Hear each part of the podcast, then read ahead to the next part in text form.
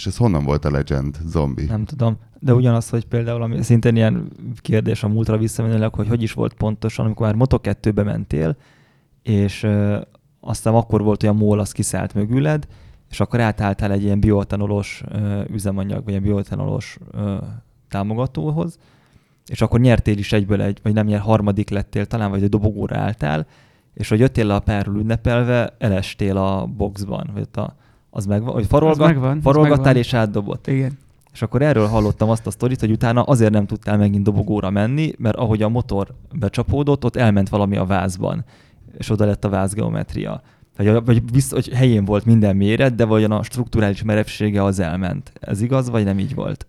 Én azt gondolom, hogy igen, mert uh, amikor én utána nem sikerült olyan jó versenyeket teljesíteni, kértem, hogy cseréljék ki a vázat, és amikor kicserélték a vázat, akkor pedig polpozíciót értem el rögtön a, portugál futamon, úgyhogy valami ott nem stimmelt ezzel a vázzal. Igen. Ilyenkor ez egy ilyen extrudált alumíniumváz, és ugye belül valami akkor úgy elment, hogy már nem tudta azokat az adatokat, hiába volt méreten.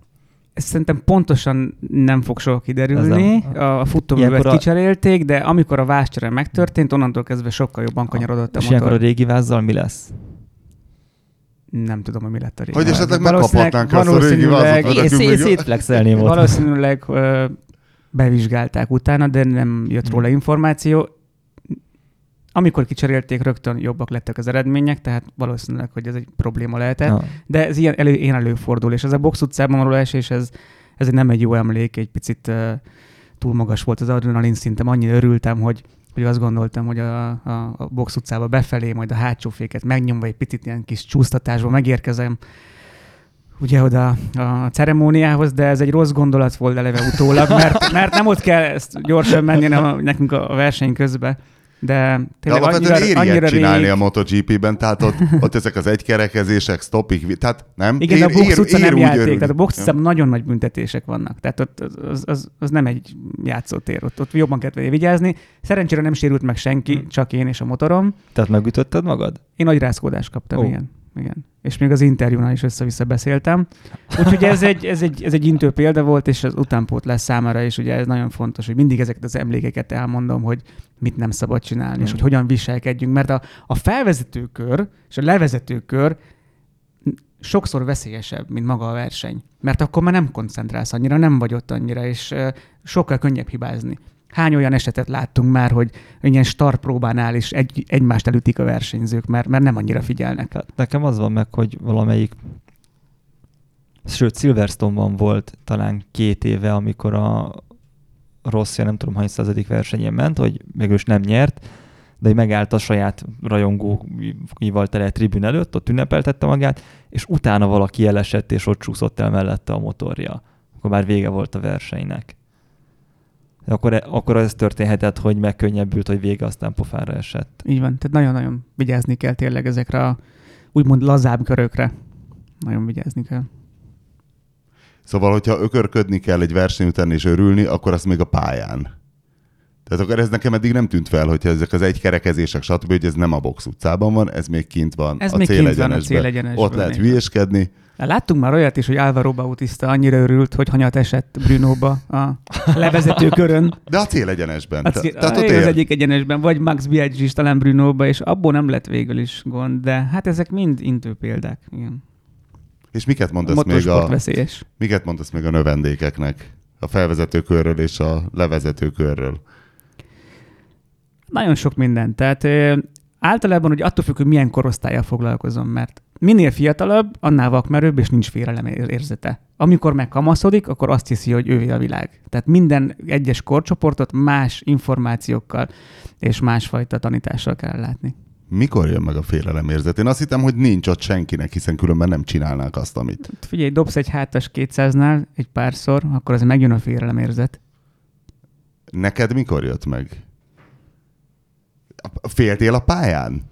Rajt előtt, vagy valami ilyen stressz nem kaki feltétlen. rajt előtt fél órával? Rossi azt mondta, hogy ha hogy a félelem menti meg az életünket, és van ebbe valami, mert hogy meg kell találni azt a határt, ami gyors, sodródsz, csúszol, és túléled, és, és leint a kockás zászló. Tehát ha ez nincs meg, ez a félelem, akkor, akkor valószínűleg úgy odavág a motor, De hogy neked mikor lett meg? Hiszen azt mondtad, hogy a gyerekek, hány évesen kezdted ilyen négy-öt? sérülések után. Szerintem minden egyes nagyobb sérülésnél más szintre érkezik az agy. Tehát Tehát mondok egy ahhoz, példát, hogy hogy, bemész egy kanyarba, és utána arra ébredsz, hogy a kórházban, és nem tudod, hogy mi történt, azt azért nem lehet úgy földolgozni, hogy hó, akkor most akkor Volt minden ilyened? ugyanúgy megy. Volt. Hány persze. évesen? Ez 2013-ban volt. Ja, hát akkor az, az, az, ez már így felnőttem. az már igen. Há- Addig nem féltél? Hány, hány nagy betakarózás kell ahhoz, hogy azt mondta, hogy egy versenyző félelem érzete fölépült megfelelő szintre? Szerintem ez mindenkinél más. De hogy mégis akkor nagy Tehát most nézd meg, a, a, de akkor a, háromtól százig a. Márkez esik hatot hetet egy hétvégén az edzéseken, ugye ez volt a statisztika. Most már talán kevesebbet. Jó, de az, ott gyanús, hogy direkt csinálja már. Direkt tolja el addig, Hát, amíg el nem. Hát a Rossi mindig- csinálta ezt, nem? Hogy, hogy direkt esett, hogy mindig elment a határig, és akkor tudta, hogy itt a vége. Igen, de van többfajta esés. Tehát amit a Márkez csinál, ez a kanyarba befele esés, ez a könnyebbik típusú, meg kicsúszol. Még lehet, hogy a légzsák sem nyílik ki. Ugye az nem mindig nyílik ki. a Az kanyarból kifelé. A kanyarból kifelé. Szopó. Az átdobós. Na, az kemény. Mert az olyan, mint hogy kiugranál a második emeletről. Hiába van rajtad bőrruha, meg légzsák, mikor becsapódsz, az nagyon A fájdalmas. kanyaron befelé esés, az mitől van? Leér valami, vagy már olyan kis részén tapad a gumi, hogy a gumitapadás megy el? Hát a kanyarba befelé, Voltam ugye, a múltkorom hátrában, és ezen gondolkoztam. a kanyarba befelé általában az első guminak a tapadása szönik meg, és akkor ugye kicsúszol. Ha. A kanyarból kifelé pedig a hátsó kerék csúszik meg, és ugye vagy kicsúszik, vagy átdob, az a rosszabb. De az a, a, az a gáztól, tehát hogy elforgatja a kereket. Igen. Ha. Vagy kanyar csúcsponttól esel el, az még a legszerencsésebb, mert akkor a legkisebb a tempó. Meg ott vagy végül is legmélyebben, tehát nem is esel magasról. Nem esel magasra, igen, szépen eldobod. És ugye, hát most rögtön nem akarok rossz emlékekről beszélni, de Simon Csellinek a halála jutott eszembe, hogy amikor ő ugye mindig a kanyar csúcsponton általában, neki- úgy mint Márkeznek sokszor elmegy a motor, vagy elment a motor eleje, és azt ő próbálta megmenteni, és lényegében ez lett neki utána a, a következménye, hogy ő megpróbálta motoron maradni, aztán újra megjött a tapadás, de már nem tudta irányítani a motort, és akkor mentek bele hátulról. Az nem volt szép. De végül is ott mindenki ezt csinál, hiszen így tudsz eredményes lenni, ha ilyenekre törekszel. Arra törekszel, hogy minél optimálisabban és gyorsabban menjél a pályán, úgyhogy közben az első és a hátsó kerekek sodródnak. Folyamatos sodródás van. Tehát az a, a, az a határ, amikor sodródsz, és mászik a motor, amit lehet néha mondjuk kamerán keresztül, vagy televízión látni, akár élőben is, de belül ezt sokkal jobban érzed az érzékszerveiddel, ugye a, a, az ülésen, a, a, a tenyereden, a lábtartókon, hogy a motor mit csinál, és hát mindenki azt keresi, hogy, hogy hol van ez a határ. És hány korosztálya foglalkozott? Tehát gyerekeket tanítasz, vagy képzel versenyzőnek, de közben felnőtteket is. A kettő között mennyi van? Óriási. Tehát úgy értem, milyen korosztályok vannak? Mindenféle. Tehát nálunk a motoros iskolánkban négy éves kortól uh, tanítjuk meg a motorozás alapjait a gyerekeknek. Rengeteg 5-6 éves gyerek van ott nálunk. Ez egy másfajta dolog, mert ott még talán még a szülő és a gyerek sem tudja, hogy pontosan mi a végcél. Tehát, hogy ez egy rekreáció, ez egy kikapcsolódás, ez egy jó a szülőnek, eljönnek, együtt vannak, társaságban vannak grillparti, a gyerek motorozik, aztán utána előbb-utóbb megjön az a döntés, hogy akkor az élsport. Az akkor egy teljesen más kávéház. És a felnőtteknél pedig képzeljétek el, hogy Európában 150 motoros klub van, akik rendeznek ilyen motoros pályanapokat, ilyen trackdéjeket. Ebből mondjuk van 10-15 szervező, aki igazán jó, és nagyon sok szolgáltatásuk van, és ott nekem ezeken belül vannak coaching sessionök, tehát privát képzések, és ebben Tehát segítem. külföldről A... jönnek hozzád. Igen, és ebben segítek. Nekik vannak versenyzők is, akik még gyorsabban szeretnének menni. Most például MotoGP-n is van egy srác, a Jakub Konfel, akiknek segítek. Ő a Moto3-ban versenyez, és vannak teljesen amatőrök, akik mondjuk elhatározzák azt, hogy van pénzük motorra, van pénzük légzsákos bőruhára, és elég volt az utca, ők adrenalint akarnak égetni, és gyorsan akarnak száguldani biztonságos körülmények között, tehát elmennek egy létesítménybe, egy versenypályára, egy biztonságos versenypályára. És ott hiába vette meg az új BMW S 1000 t meg hiába vette meg az új ugye, légzsákos bőrruhát, meg sisakot, már elköltött mondjuk 10-20 millió forintot, de még nem tud körbe menni, mert nem tudja, hogy hogy kell. Nem tudja, mi az, hogy kanyarodni, vagy hogy hogyan kell kanyarodni, vagy első féket használjon, vagy hátsó féket használjon, milyen fokozatokat használjon, tehát hogy ír le a térd, hova kell nézni, hogy nem fáradok el, tehát rengeteg kérdés van, és ebben adok tanácsokat bizonyos kluboknak és személyeknek. a Winklert kakucsol mennyi idő alatt tudnád bevinni mondjuk 0-50-re? Attól függ, milyen berögződései vannak. Hát, De, figyelj. de hát Én sajnos nem Simpsonon nőttem fel, nehéz sorból származok, és hát első, tehát én motorozni 30 pluszosan kezdtem, tehát szerintem kb. soha. nem lehet. De az Az ez hát, megvan a nyitottság arra, hogy téged valaki fejlődjön, akkor annak 50 alá. lehet segíteni. Figyelj, amúgy van még a világon, mondtad ezt a 150 motoros klubot, van máshol ilyen szolgáltatás, hogy MotoGP világbajnok adja a szaktanácsot? Hát szerintem van. Például Manuel Poggial is Olaszország, tehát ott nagyon sok nincsen. Aha. De egyre többen próbálkoznak vele, de ez nem egy olyan egyszerű dolog. Szerintem ez nagyon komplex, mert itt konzultálni kell, meg kell fogalmazni a célokat, össze kell állítani a műszaki tartalmat, és tehát ez egy, ez egy, ez egy stratégia, én azt gondolom. Azokkal szeretek együtt dolgozni, akik ezt komolyan szeretnék. Eh, Komoly céljai vannak a pályamotorozással. De te általában az szokott lenni, hogy valaki vagy zseniális versenyző, vagy nagyon jó pedagógus, és akkor az egy pech, hogyha nagyon jó versenyző de nem tudja átadni a tudást, te jó pedagógus vagy?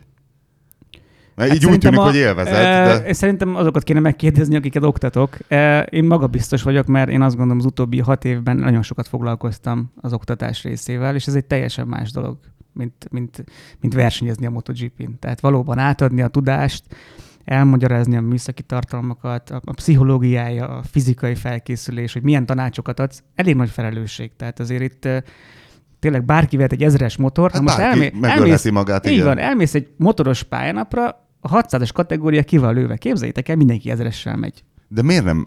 Te- Tehát főleg, ha valaki civil, egy ilyen 125-ös is untig elég lenne. Te tudod, hogy miért nincs 600-as? Miért nincs 600-as? Mert nincs 600-as motor. Nagyjából van két gyártó, aki kínál valamilyet, és abban nincs rendes kipörgésgátló, nincs olyan kanyar ABS, Bingo. nincs új programozható gázkar, stb. Mindig megveszed az ezerest, azzal tudsz úgy menni, mint 600-assal, csak éppen biztonságosabb, mert nem esel szájra, hogyha teszel neki egy rendes gázt.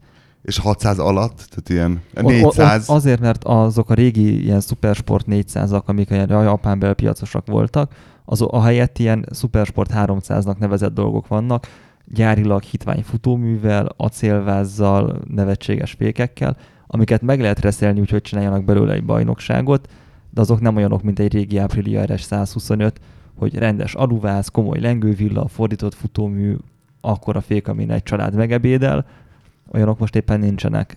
Nagyon jó a válasz. Annyival egészíteném ki, hogyha kispályán mész, kispályás tréningen, mondjuk Kakócs, vagy Euroring, vagy Kecskemét, akkor el tudsz menni kisebb motorokkal, de hogyha nagy pályán mész, akkor valóban megszűnt a 600-as kategória, és inkább megveszik az ezrest, és benyomják a Majori elektronikát, és ez a trend. Ez nem jó, de ez van. Tényleg a kakucs apropó, te a Zárkónak a világbajnoki karrierje állítólag, vagy hát az ő mesélte, hogy úgy jött vissza, hogy eljött Magyarországra, és te lementél vele a kakucsra motorozni egyet. Ez hogy nézett ki? Képzeljétek el, hogy a Zárkónak a, az a menedzsere, aki az előző évig őt menedzselte, egyben neki a nevelő apja, és a nevelő apjának a felesége, ő magyar. Székesfehérvárról igen, talán? Igen, Andrának hívják. És 2007-ben, amikor Zárkó megnyerte a Red Bull Rockies Cup betétfutamát, ugye ez egy tehetségkutató Mhm. betétfutam, a MotoGP-nek a betétfutama, akkor rá egy évre valamiért csapat nélkül maradt. Most, hogy miért ez egy hosszabb dolog. És akkor uh, Andrea jelezte, én ismertem Zárkót, mert, mert, mert ott volt a padokban, és hát bajnokként ugye ismertük egymást. Ő is akkor nyerte a bajnokságot, én is. És 2008-ban valahogy megszervezte az Andrea azt, hogy egy ilyen kakucsi motorozáson, hogy nézzem meg, hogy mit tud a srác. Hát mondom, szívesen, hát egy nagyon nagy név, jöjjön ide, próbálja ki a motort, és akkor ilyen Yamaha R125-ös motorjaink voltak, felültettem a srácot, odaadtam neki a világbajnoki egyik sisakomat, egy bőrruhát, mert nem volt nála felszerelés. Ö, Figyelj, a hatodik körbe... Hát Egy méret feled akkor az Egy Zárkó? méret, igen. Na. Akkor egy méret volt. A hatodik körbe olyat ment, mint mi. aki ismertük a pályát, ismertük a motort, de tényleg brutálisan ment. Mm. És lejöttünk a pályára, és mondtam, hogy figyelj, neked a GP a helyed. Tehát nem, nem értem, hogy miért nincs csapatod. És mondták, hogy nincs elég kapcsolatrendszer, nincs elég támogató, és akkor mondtam, hogy segítünk. És Várj, azt, hogy olyat ment, valaki mérte az időt? Vagy nem, együtt Szá- mentünk, tehát ott Ja. volt például én, a Krobák János, ugye Mm. ö, többen, nem tudom már, kisebb srácok, akik elég jól mentek akkor R125-ös motorral, tehát együtt motoroztunk, volt Egyébként- hat egyforma motor. Itt milyen köridőre lehet gondolni? Á, nem emlékszem a köridőre. Ah.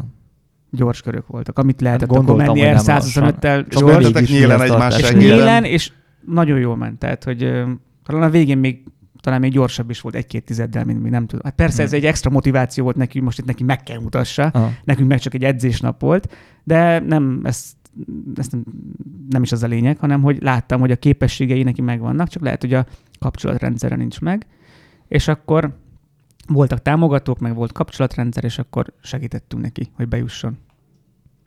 És így kezdődött el egy évig, mi, mi, menedzsmentünk az tartozott akkoriban. És akkor ezért van máig van. ott mindig rajta a piros-fehér-zöld Így van, valahol. rajta van a sisakján a piros, fehér, zöld. Most nincs könnyű dolgom, mert ugyan kétszeres Moto2-es világbajnok, Mm. és nagyon jól ment ugye két évig a Yamaha-val a, a MotoGP-be, de most ugye a KTM-hez szerződött, és egyre jobb a KTM MotoGP motor, de azzal még nem lehet nyerni, és talán azt gondolom, hogy ez egy kicsit korai volt neki ez a váltás. Ah, mondjuk most az Espargaro az hetedik lett. Igen, de én azt gondolom, a zárkó képességei, mondjuk egy Ducatin, vagy, egy, vagy a Repsol Honda is egy, Mm. egy egy-két hétig nyitva volt neki az a lehetőség, de akkor már, már KTM-es volt. Tehát én, én, én azt gondolom, hogy jó, én nem, tudom, hogy nem spanyol és olasz versenyző, mert általában ők kapják a, a legjobb lehetőségeket, de a francia piac az elég nagy, van MotoGP-ük, és ez a srác nagyon ügyes. Most, hogy ebből mit tud kihozni, most egy két éves szerződése, azt nem lehet tudni, de én nagyon szurkolok neki, mert egy óriási tehetség. Mondjuk az furcsa, hogy a Quartararo, aki szintén francia, ő meg bekerült a Yamaha-nak a szatellit csapatjához, és elég jól is megy. Lényegében az a motor, vagy hát nem az a motor, az a felszereltség, az a csomag, amivel a zárkó ment két évig, az most lényegében a, Quartararo csomagja. Aha. Most ezt nevezhetjük privátnak, vagy Tech 3-nak, vagy bárminek, de Mhm. körülbelül a technikai háttér az, Azaz. ugyanaz. És a, a zárkó is ment ilyen, ilyen pozíciókat a Yamaha-val, és ő is ugye megvillantotta Aha. a tehetségét. Most minden a Quartararo szól, mert fiatalabb, meg berobbant, és első éve MotoGP-be, de hát lehet ugye jó, jól dönteni, meg lehet rosszul Mhm. dönteni. Talán a KTM jelen pillanatban egy picit azt mondom, hogy rossz döntés volt, de várjuk meg, hogy mi lesz a vége. Hát meg baromi jól fizet. Úgy tudom, hogy a KTM-nek a legnagyobb a büdzséje. Igen, de szerintem Az nem, ilyen nem ez volt. ez nem szempont. Biztos, hogy szempont, de talán az Árkonál nem ez volt a Ah. szempont. Ő egy gyári motorra akart ülni, ahol, ahol nem egy szatellit csapat versenyzője, és, és talán a KTM volt az első, aki ajánlatot adott, és alá is írta. Mm. És itt a vége. Még a Zárkónak elég csúnyákat szólt be a Stefan Pirer, a KTM-nek a vezérigazgatója. Neked volt a Pirerrel valamilyen szópárbajod valaha is? A KTM-nél általában ilyenek. Tehát, De mi az, hogy keményeket szólt be? Hát, hogy nagyjából az Milyen volt, fórumon miket? Hát ilyen sajtótájékoztatón, tehát hogy a, pontosabban az volt, hogy az Árkó mondott valamit az ő saj, amikor lejött. a motorra, ugye a vonat motorra valamit, igen. vonatkozóan, hogy, hogy az, az nem adja ki szerinte, és akkor a Pirer meg lenyilatkozta máshol, hogy szerintem meg az Árkó nem adja ki a kiváló motoruknak. Igen, aztán jött is egy, egy, egy, egy, egy tanácsadó, Jean-Michel Boyle, ugye egy régi francia versenyző, aki zárkó mellé állt, Hm. eh, már ugye a kommunikáció terén, és talán azóta ezek a dolgok Hm. csillapodtak. Jó, de akkor ezt te is tapasztaltad, hogy a Pirer direktíva szeret beszólogatni, vagy, vagy Figyelj, én azt gondolom, a KTM egy vérpo, tenni? bré- vérprofi társaság együtt ugye egyik legnagyobb energia italgyártó céggel, nekik megvannak a céljaik, és a zárkó egy eleme a, a, Mhm. a céljainak, és ha nem megy jól, akkor lecserélik. Tehát, hogy kb. ilyen- ezt, ezt látom. Aha. Na és ö, volt szó a japán jellegű elmebajról és az olasz jellegű elmebajról, így versenycsapat szinten. A KTM ehhez képest milyen? Nagyon nehéz ezt így véleményezni. Megmondom, hogy Hogy a miért. japánok biztonságmániasak, az olaszok bevállalósak, a KTM meg... attól függ, hogy ki viszi a projektet. Tehát nem lehet azt mondani szerintem, hogy a KTM ilyen meg olyan. Más volt 15 éve, más volt most. Az a fontos, hogy csapaton belül mi van a szerződésben, kiirányítja a csapatot, és hogy tiszta-e minden a háttérben. Mert ha a csapaton belül valami nem tiszta, ugye volt, hogy én is úgy há, két csapattársal együtt motoroztam, akkor Kálió volt és Simon, ugye akkor hárman mentünk, és ha valami nem tiszta, és egy különböző klikkesedés van csapaton belül, az nem jó, mert utána annak lehet olyan következő, hogy azt mondják, hogy a Talmácsi, vagy a KTM, vagy a Kálió, és akkor ez egy elszabadul. Tehát nagyon fontos a jó menedzsment. De ez nem csak a KTM-re igaz, hanem mindenhol igaz. És amikor a szerelőid a motor körül aludtak, ezt te láttad? A konkrét alvást a motorod körül? Ezt így nem láttam, hanem volt uh, egy, egy, egy megbeszélés, hogy hogy legyen ez így, és akkor mondtam, hogy persze, hát annyira lehet védjétek a motor, de végül is nem a boxban aludtak a szerelők, hanem van egy versenykamion, lehet több versenykamion. Ja, tehát nem úgy kell, beugrottak a dekatlomba, vettek egy nem, polifómot. Nem, és... versenykamion, és egy szerelő valóban ott aludt a motor mellett, de ez egy plusz volt, mert ők ugye nagyon nagy szívük van az olaszoknak itt a, a motorsportban, tehát imádják a motort, ugye őnek egy nőnemű tárgya a motor. És akkor állandóan fényesítik, tisztogatják, szeretgetik, sőt, még becézgetik is, valamelyik motornak van neve is. Tehát, hogy ez egy teljesen normális habitus, egy hozzáállás, amikor ilyen nagy a tét, és az egész csapat egész évben utazik, mint egy való világ, tehát 19 vagy 18 verseny volt akkor, talán most 19 van, hogy akkor ott minden stimmeljen. És akkor volt egy ilyen, egy ilyen dolog, aminek nagyon örültem. De én azt gondolom, hogy, hogy, hogy egyetlen nem volt ebben semmilyen manipuláció. Tehát nekem jó volt a motorom, nem kellett nyerni a futamot, arra kellett figyeljek, hogy a bajnokságot behúzzam, és minden támogatást megkaptam, úgyhogy szuper volt. De amúgy egyébként, ha mondjuk tényleg ez lett volna, hogy valamilyen szinten meg akarják piszkálni a motorod, technikailag mit kell egy ilyen versenymotoron megpiszkálni? Bármit. Mivel lehet Figyelj, elrontani? E- ehhez nem kell egy éjszaka. De mit? Tehát, hát oda, a, te, fel, te hova nyúlnál? Fel, felállsz a startrásra, fölteszik a komputerre a motort, mert felteszik, ott nyomnak egy gombot, és onnantól vége. De mi, mi történik? Hát Tehát mi... feltesz egy más gyújtás térképet. És ennyi? És ennyi, persze. Ja, azt hittem, hogy mit tudom én, nem, az első futóművön teker 26 nem, kattanás. Nem, nem, nem, nem, de nem volt ilyen, tehát, de nem, tehát nem volt ilyen. De másnál fordult elő ilyen jellegű szabotás, ami esetleg nem volt rá bizonyíték, de hogy mindenki tudta, hogy ilyen történt, és valakit így szivattak meg? Figyelj, sok mindent hallani a, a sportba. Én is sok mindent átéltem. Vannak olyan dolgok bizonyára, ami, ami a csapatra és a versenyzőre tartozik, de én az én karrierem folyamán én, csupa jó emlékeim voltak.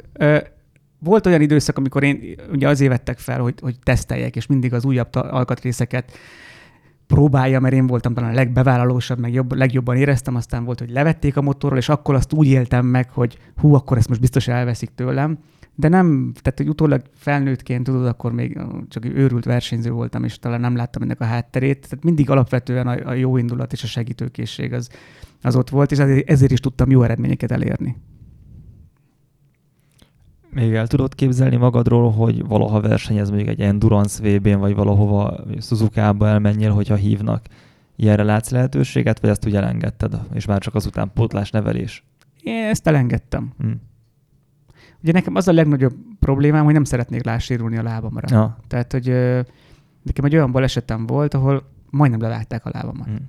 Amikor és felrobbant a... Amikor felrobbant a motorulak. És igen. a hajtókar belekönyökölt végül is a sípcsontodba. Igazából a generátor, generátor. fel, ez 2013-ban volt a portugál futamon, és egy kirepülő alkatrész ugye beleállt a sípcsontomba. Ezt úgy kell elképzelni, hogy beleállt, hogy akkor nem történt olyan látványos... Várj, most ha nem akarsz róla egy részletesen, akkor ne, de hogy mi történt, hol mentél, hogyan, mit éreztél, mi volt?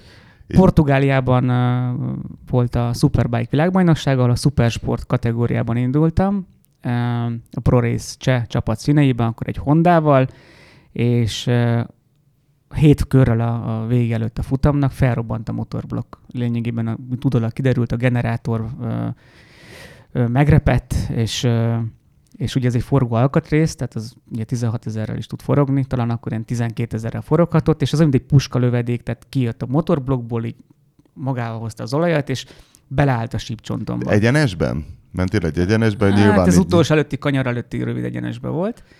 És akkor azt éreztem... Hallottál valamit? Én azt éreztem akkor, mint hogyha tényleg kilőtték volna a lábamat egy mesterlövész. Tehát az volt az első, hogy engem lelőttek, olyan érzésem volt.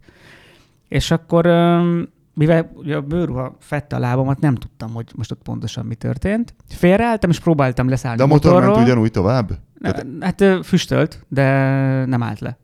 De hogy az erő nem ment el a motorból, tehát ugyanúgy ment Tovább. Erre már így nem pontosan emlékszem, mert ugye a generátor elszállt, valószínűleg ott megszakadt a gyújtás is, meg minden egyéb dolog, de hogy annyira még volt, hogy időm és lelkileg ott voltam, hogy félreálljak, más ne zavarjak, és a bukótérben megálltam, és próbáltam leszállni balra, ugye a bal lábam sérült, és akkor már éreztem, hogy nem tart a sípcsontom. Tehát arra nem tudtam leszállni.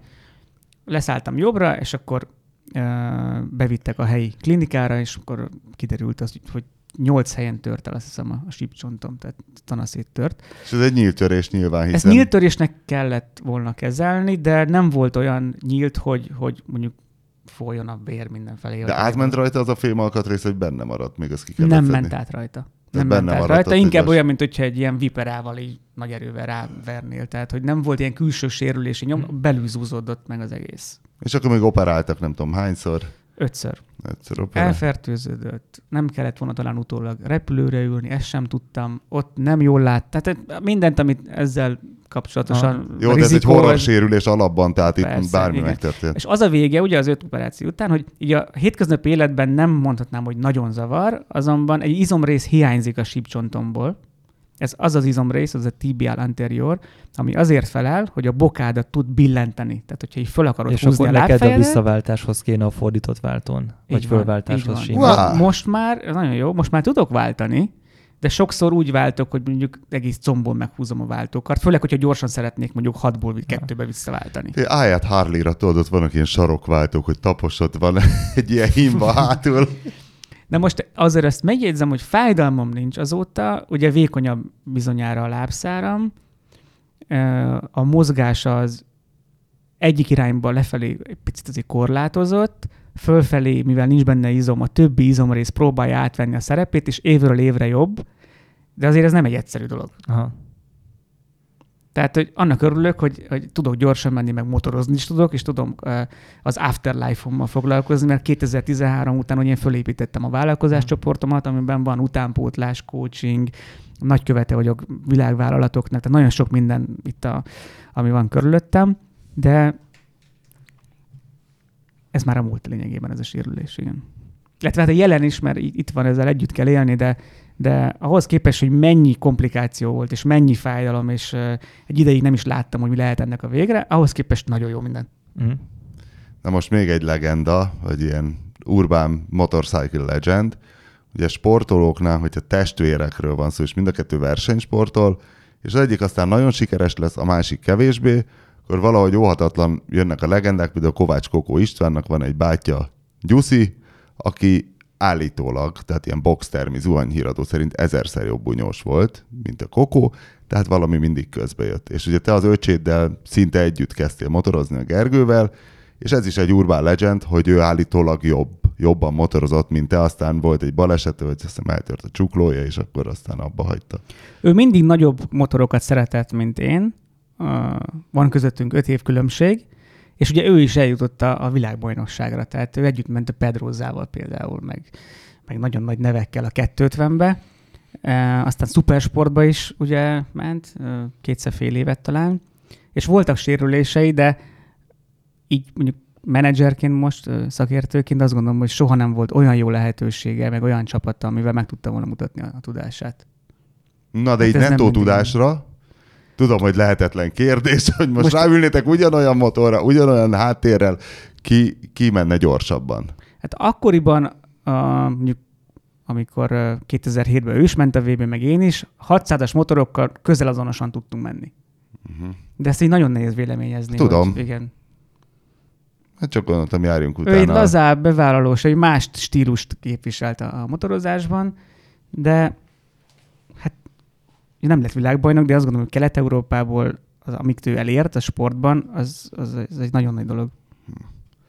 Eh, mert ezzel kapcsolatos, hogy régen, nagyon régen azt hittem, hogy autó és motorversenyzőknek ilyen bevállaló zseniknek kell lenni, és most inkább arra hajlok, hogy, hogy inkább egyfajta ilyen ö, sima emberi agyon túli robot jellegű monotónia tűrés kell, hogy mindig mindent ugyanúgy pontosan, precízen megcsináljanak, de akkor mondd meg te, hogy mi, milyen fő faktorok vannak abban, hogy valaki sikeres autó vagy motorversenyző legyen. Szerintem ez olyan, mint egy kombinációs számzár. És ha ki akarod nyitni, akkor minden számnak stimmelni kell. De Mert mik a számok? Tehát, hogy inkább zseni legyen, inkább nagyon, tehát inkább ilyen nagyon profi robotszerű. Figyelj, ha nem érsz, nem érsz célba, akkor nem vagy zseni.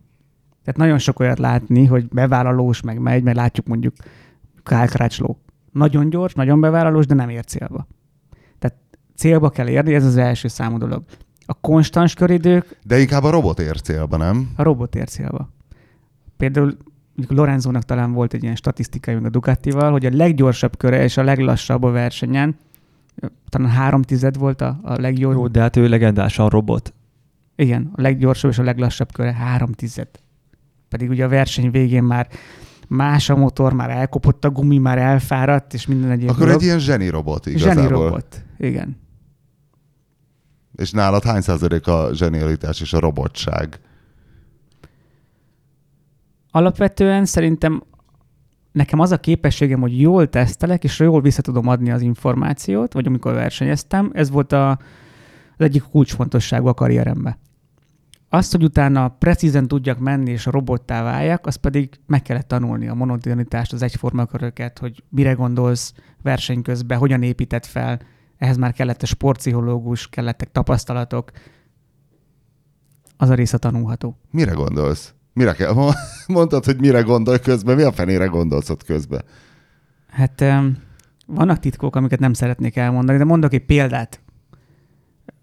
Vagy kíváncsi vagyok, hogy ti erre mit válaszoltak. Mondjuk világbajnoki cím a tét, 25 kör, Valencia, 5 kör van hátra, és vezeted a versenyt. És akkor jön, jönnek az gondolatok, érzések, hogy média, menedzser, szponzorok, jövőkép.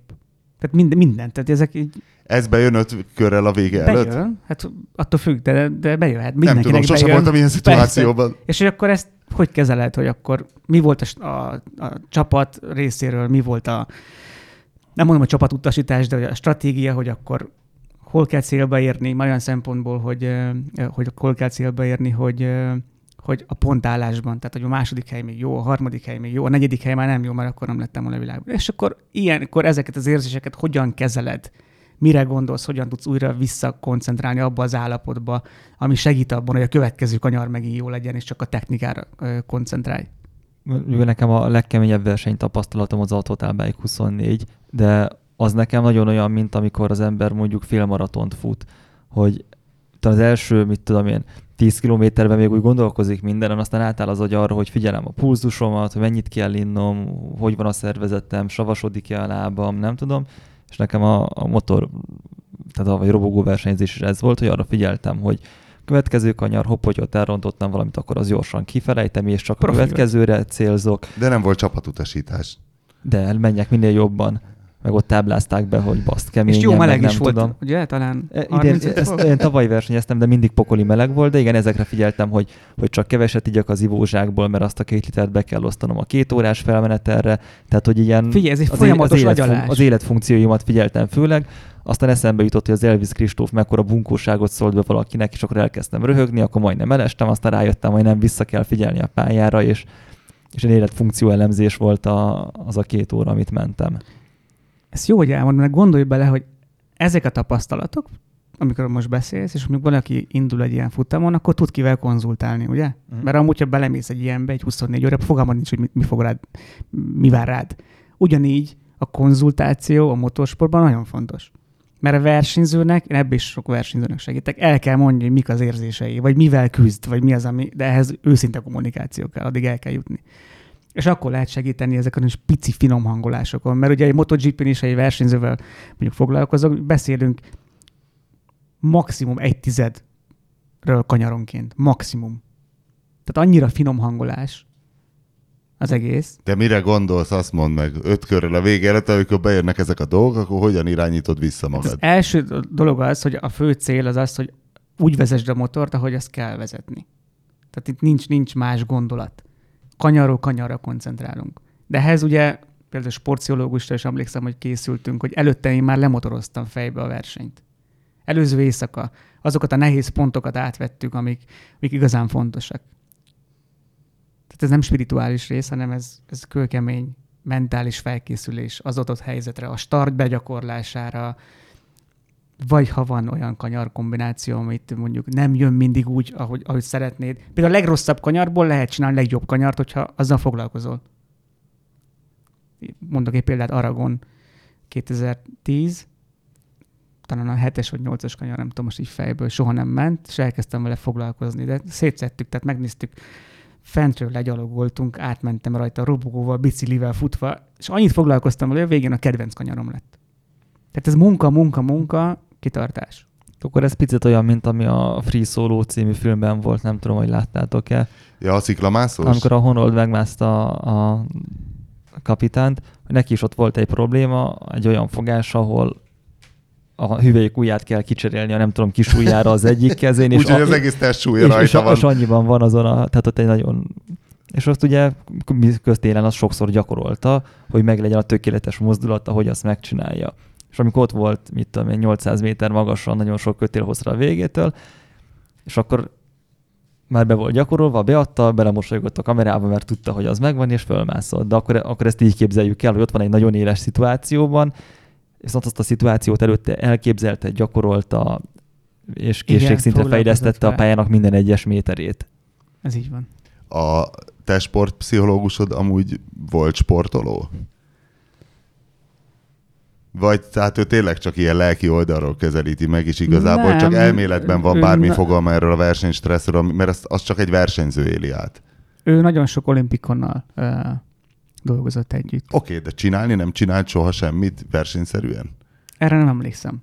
Talán ő is sportol, de nem emlékszem, hogy mit sportol. De nem furcsa ez neked, hogy igazából nem tudhatja. Az csak te tudhatod, ott vagy abban a bukós isakban, ilyen beszűkült látással. Igen, de nem kanyartechnikáról beszél. Tudom, Én tudom, de el... azt a lelki állapotot, azt horgászás közben nem tudom. Már bocsánat, a versenyhorgászás Igen. lehet, fogalmam sincs a horgászásra.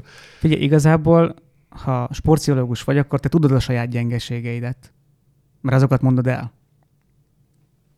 És azokat kell azokat kell utána feldolgozni, azokat kell utána megbeszélni, hogy mik azok a nehéz pontok.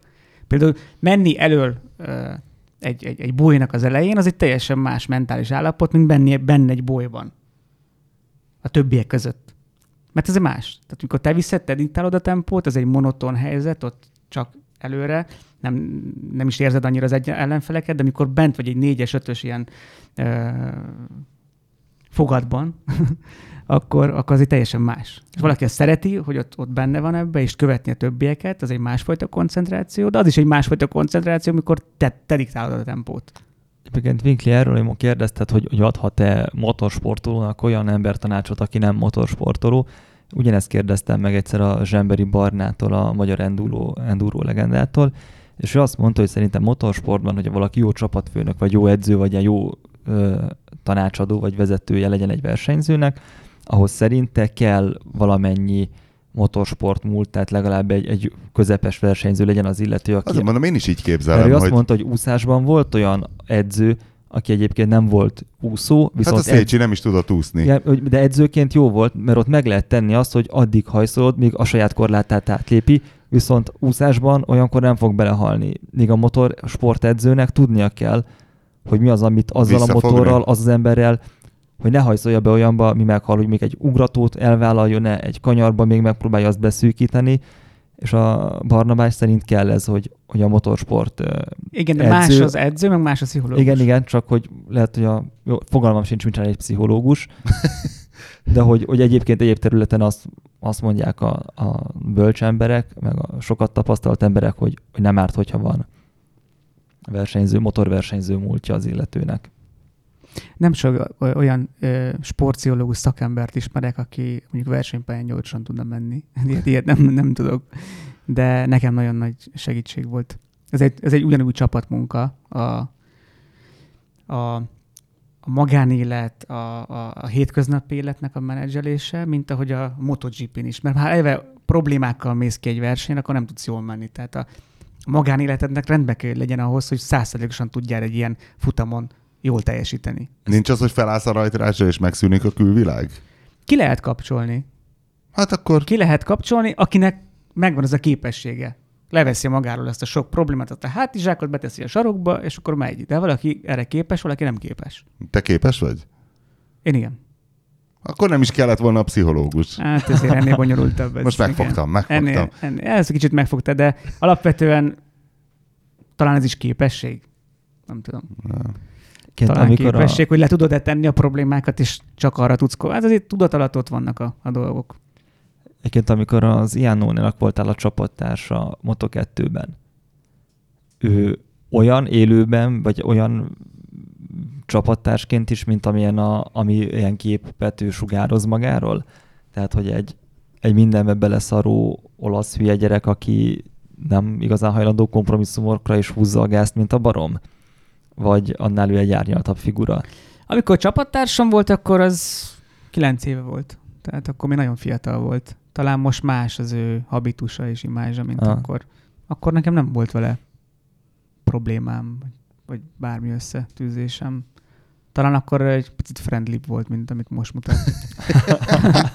Na jó, most, hogy behoztad ezt a friendlit, meg a kommunikáció fontosságát, hogy azt most elmesélted, hogy milyen volt a japánoknál, milyen volt olaszokkal, milyen volt osztrákokkal, eh, és hogy milyen fontos a kommunikáció, és hogy te jó vagy abban, hogy elmondjad, hogy milyen a motor, és mit kéne csinálni, és hogy ezt lekommunikáld. De máshogy beszélsz szarul angolul egy japán, máshogy beszélsz szarul angolul egy olasz, és egy osztrák, és egy magyar.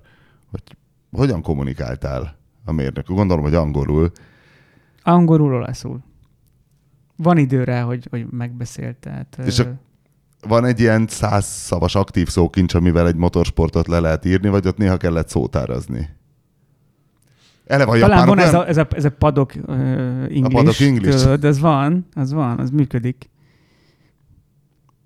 Talán ez jön magától, tehát ott van a pálya, elkezdett beszélni a kanyarokról, az érzetekről, ha valamit, persze volt olyan, kellett szótál, de hát ez egy normális dolog, de nem, nem ezek az emlékek jönnek elő, hogy, hogy nem tudtam volna elmondani, hogy mi van a motorral. Mert ugye ott van a telemetria is, tehát hogy igazából a versenyző mond valamit, azt felírják, megnézik, egyeztetik a szenzorokkal, adatokkal, telemetriával, és utána abból kijön valami eredmény. Jó, csak azt tudom, hogy mit tudom, volt például egy Suzuki Swift Sport európai bemutató, voltak japán mérnökök, lehetett velük beszélgetni. De egyszerűen esélytelen volt, tehát olyan szinten nem értettük egymást, pedig hoztak egy tolmácsot, aki tudott ang- angolul, de még a, azt se tudott, szóval ilyen elemi dolg. Hát és amikor már végre valamit le tudtunk fordítani, elmagyaráztam neki, hogy azt kérdezem, miért nincs hangja a kip- kipufogónak, és erre már végre megértették, és mondták, hogy igen, nincs, mondom, de ez egy Swift sport. Mondom, miért a Fiat Abarth 124-nek van hangja, és erre így bólogatok nevet, vagy igen, az hangos. De mondom, annak hangosnak kell lenni, ennek is. A, és tudod, tehát ez, az a párhuzamos univerzumokban voltunk. Ahhoz képest egy ilyen motorsportban meg óriási tétje is volna, hogy rendesen, nem volt ez nehéz japánokkal? És utána az olaszok, tehát hogy egy olasz nem tud angolul, az megint egy külön tanulmány. Á, amikor nem jó semmi, akkor sok a kommunikáció.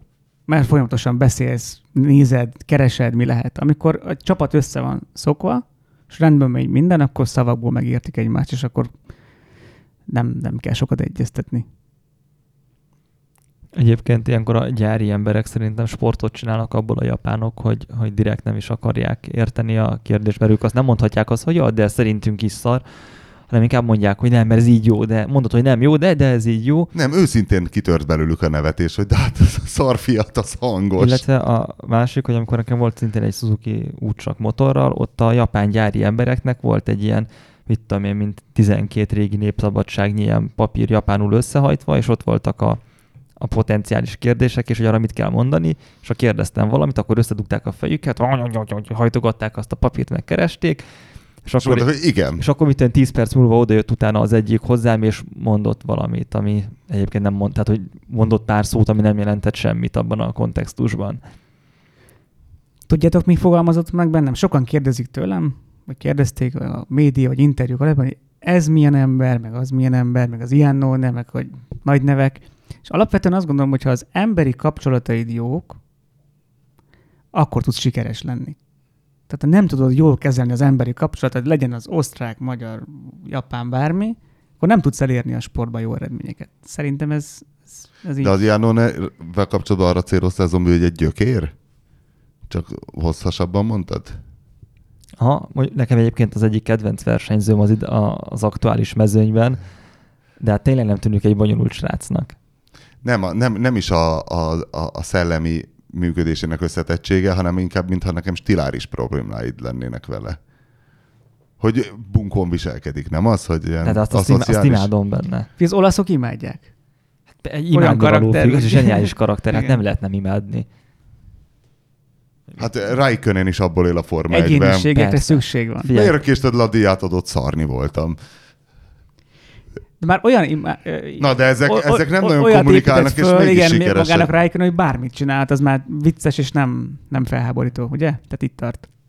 Talán ilyen is itt tart, hogy csak kevesebb a világ. Csak kevesebb a világ címe. címe igen, igen. Estél már uh, légzsákos Jackiben? Az idei bőrruhám uh, az légzsákos, nem estem benne. Hogy milyen az? Nem tudom. Milyen lehet légzsákos motor cuccba esni? Zombi, te hallottál már embert, aki esett légzsákos? Mert most gond, hát gondolkozom, hogy ki az, akinek van is. És a szokott... hátulja fújódik fel, vagy hogy van? Nem, vagy az egész. Az egész. Mármint a felső testeden van, a, igen, a többféle kulcson. van, valamelyiknél csak egy ilyen mellény durran ki, míg valamelyiknél van külön ilyen nyaknál kidurranó rész is. De MotoGP-n ez már van? Kötelező. És láttatok már egy eldurrani embert? Igen. És, és hogy néz az ki? Még nem láttam. Picit fölfújódik a bőrruhája. Nem vészes, szerintem aki nem látott még ilyet, észre se veszi. Tehát egy picit nagyobb lesz a ruha. Hát igen, hirtelen, igen. mintha belekapna a szél és lobogna rajta, de egyébként ugye az egy olyan feszesen rajta van, mint a barom. Tehát, hogy a, nem tudom, milyen lehet az hát benne lenni. azt sem értem, hogy az egy teljesen passzentos egy bőruha. És a Gult kollégától tudjuk, hogy a Man-szigeten Ugye, hogyha valaki kihízza a bőruhát, akkor éjszaka belerakja a traktorbelsőt, és az hadbárral megküldi. Az imatrában volt, de igen. Igen. De hogy nyilván nem az a bőrruha tágul, hanem valami... Nem, hát az... Hát egyrészt... Hiszen a... akkor megfojtaná. Tehát ez belül van. Tehát itt se, kívülről semmit nem látsz benne. Azt a bőrruha ez alatt bőrruha alatt van, robban fel ez a légzsák. És egyébként az emberi testnek is van egy rugalmassága, meg a bőrnek is, a bőr is elég rugalmas anyag egy bizonyos határig, és azt a kettőt használják, és egy rövid időre durran be. És inkább nyomorgasson meg egy, egy-két másodpercre, mint hogy eltörjön a gerinced. Ja.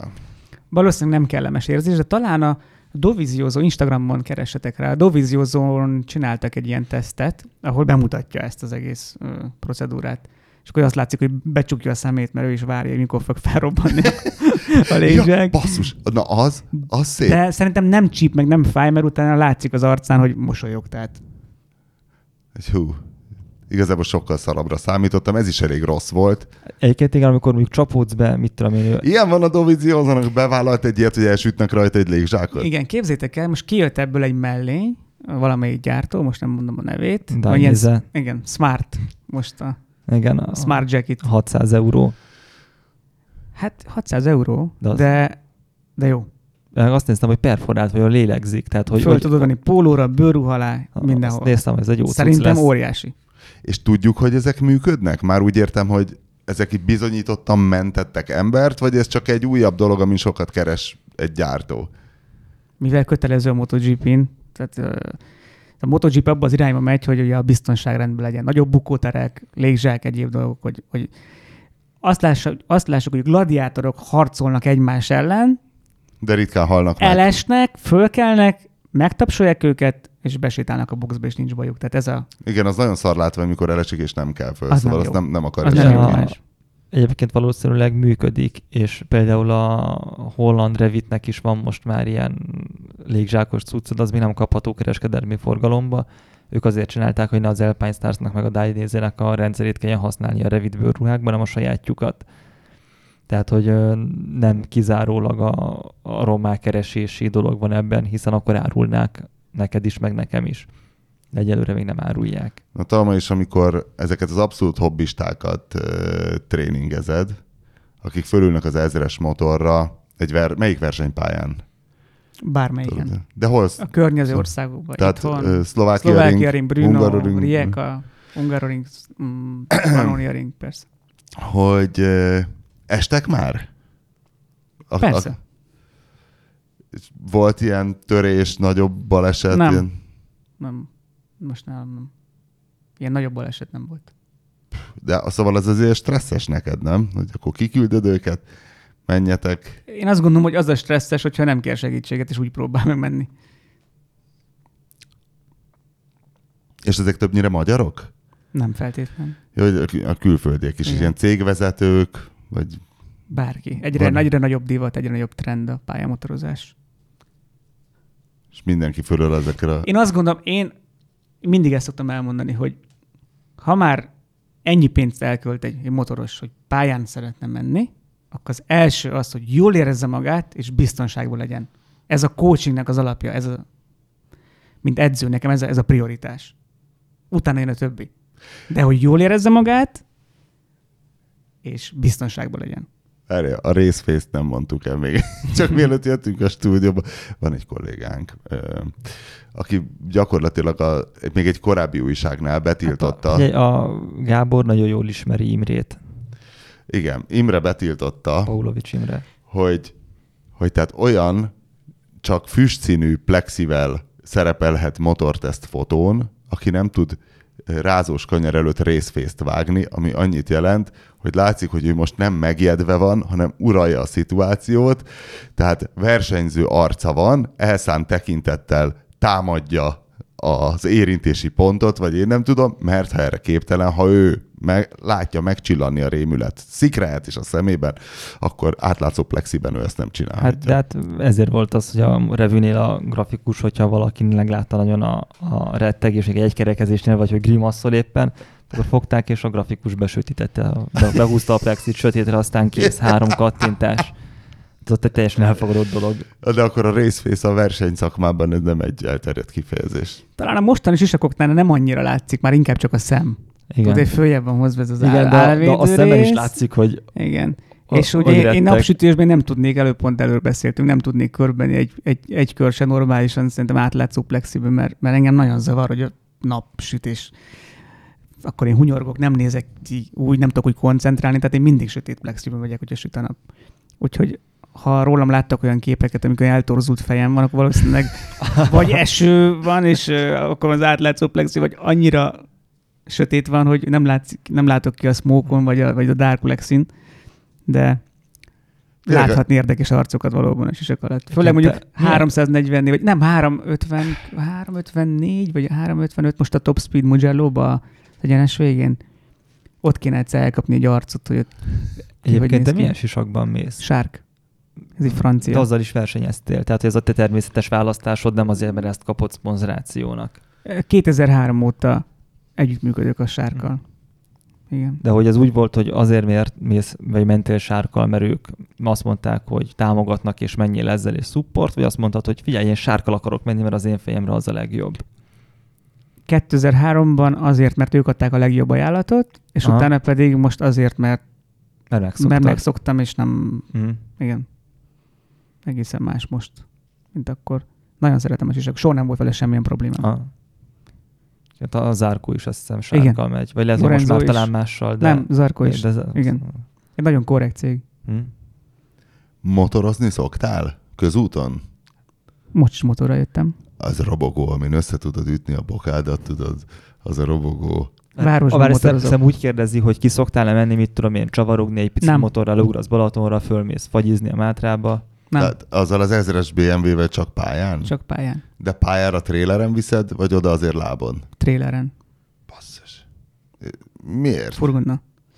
Mert a boxban baromi szar púposből ruhában totyogni, mint egy beszart vakon. Szerintem ilyesmi a magyarázat. a Talmácsi ringről mentem már ki lábon az Euroringre, az három kilométer talán versenymotoron. De nem. Azért nem, mert az én pályamotorom azért egy picit más, mint egy utcai sportmotor. Azon slick gumi van, ugye slick gumivel nem lehet menni utcai forgalomban. Hát érjen utol a motoros rendőr, aztán, ha akar valamit. aztán Winkler Robert vezetéstechnikai tanácsait hallották. a futómű is ugye pályára van hangolva, meg, meg egyéb, tehát nem, Motorversenyzők általában nem szoktak nem motorozni. Most meghívnátok, menjünk el túrázni, biztos nem mennék. Jó, azt mondjuk nem csodálom, azt megérteném. Számomra a városi motorozás az egy felszabadult állapot, be tudok pakolni a napi kellékeket a robogónak a csomagtartójába, vagy az ülés alá, tudok könnyedén menni, automata. Nyitott, Ezen még nyitott sisakban robogózol? Hát úgy nyitott, hogy nyitott a sisak, de a plexi az egy ilyen állig le, Aha, levé, igen. lejövő Csak amikor hosszú- egyszer jöttél be hozzánk, akkor láttuk, hogy akkor onnan rémlik, hogy ilyen, tehát hogy nem zárt sisakban vagy, abban az föl lehet téged ismerni, hogy amikor a buszmegálló népe fölismerés integet, akkor azért a- vágsz nekik egy-egy kereket robogóval, vagy teljesen Nem kulturáltan lehet, mert a kipörgésgátló nem engedi. lehúzod a biztosítót. és, és, és sokszor mondták, Szomorán hogy, szíván tanácsát hallották. hogy talán mutass valamit, és szoktam mondani, figyelj, én nem vagyok motoros akrobata. Tehát én nem, nem első kerekezek, nem egy kerekezek, ha bár tudok, de én gyorsan tudok menni a Hát versenypályán. akkor fordulsz elő a térden itt a buszmegálló népének, hogy sírnak. És a, és a mai technológia nem is enged. Tehát például a, ezen a BMW C400X-en, amivel most itt vagyok, robogó, ugye 400 köbcentis, ABS, tehát hogy egyszerűen nem is tudsz olyat csinálni, hogy behúzod a hátsó féket, és akkor keresztbe megérkezel valahova, ne, nem engedi a motor. Hm. Meg nem is, nem, utcán nem, tehát nem, nem érdemes. Én, hogyha ki akarom érni ezeket a száguldási vágyaimat, akkor versenypályára megyek. És mennyire, jó, nyilván ez ilyen önbevallás alap, hogy mennyire mész állatmódjára a robogóval így a városban. Semennyire. Semennyire? Nem. Sorok között azért előre mész, hiszen a Kressz is Mindent, engedi. amit a, a Crest megenged, azt igen, de nem, nem érdemes. Jó, hogy én se tennék egy ilyen adásban beismerő vallomást. Azért valljuk be. De nem, soha nem volt balesetem közúton. Jó, de hogy meg akkor ezek nem- szerint te nem egy szofoglu vagy, akinek simán van olyan videója, H2-vel égeti a gumit Isztambulban. Kiről este. van szó? Kinán Szofogluról a hatszoros vagy hányszoros szupersport, Szupersport. VB győztes török csávó. Ú, de király. És De olyan- füstöri a gumit Egy Isztambulban? olyanos, mint nadrágban, mint én, csak három számmal kisebb, egy ilyen nagyon vékony vászon bokacipő, és megy, amit te 300 lóerős kawasaki kompresszoros és izzó kipufogóval ilyen kilométeres rolling burnout-tal megy a sorok között.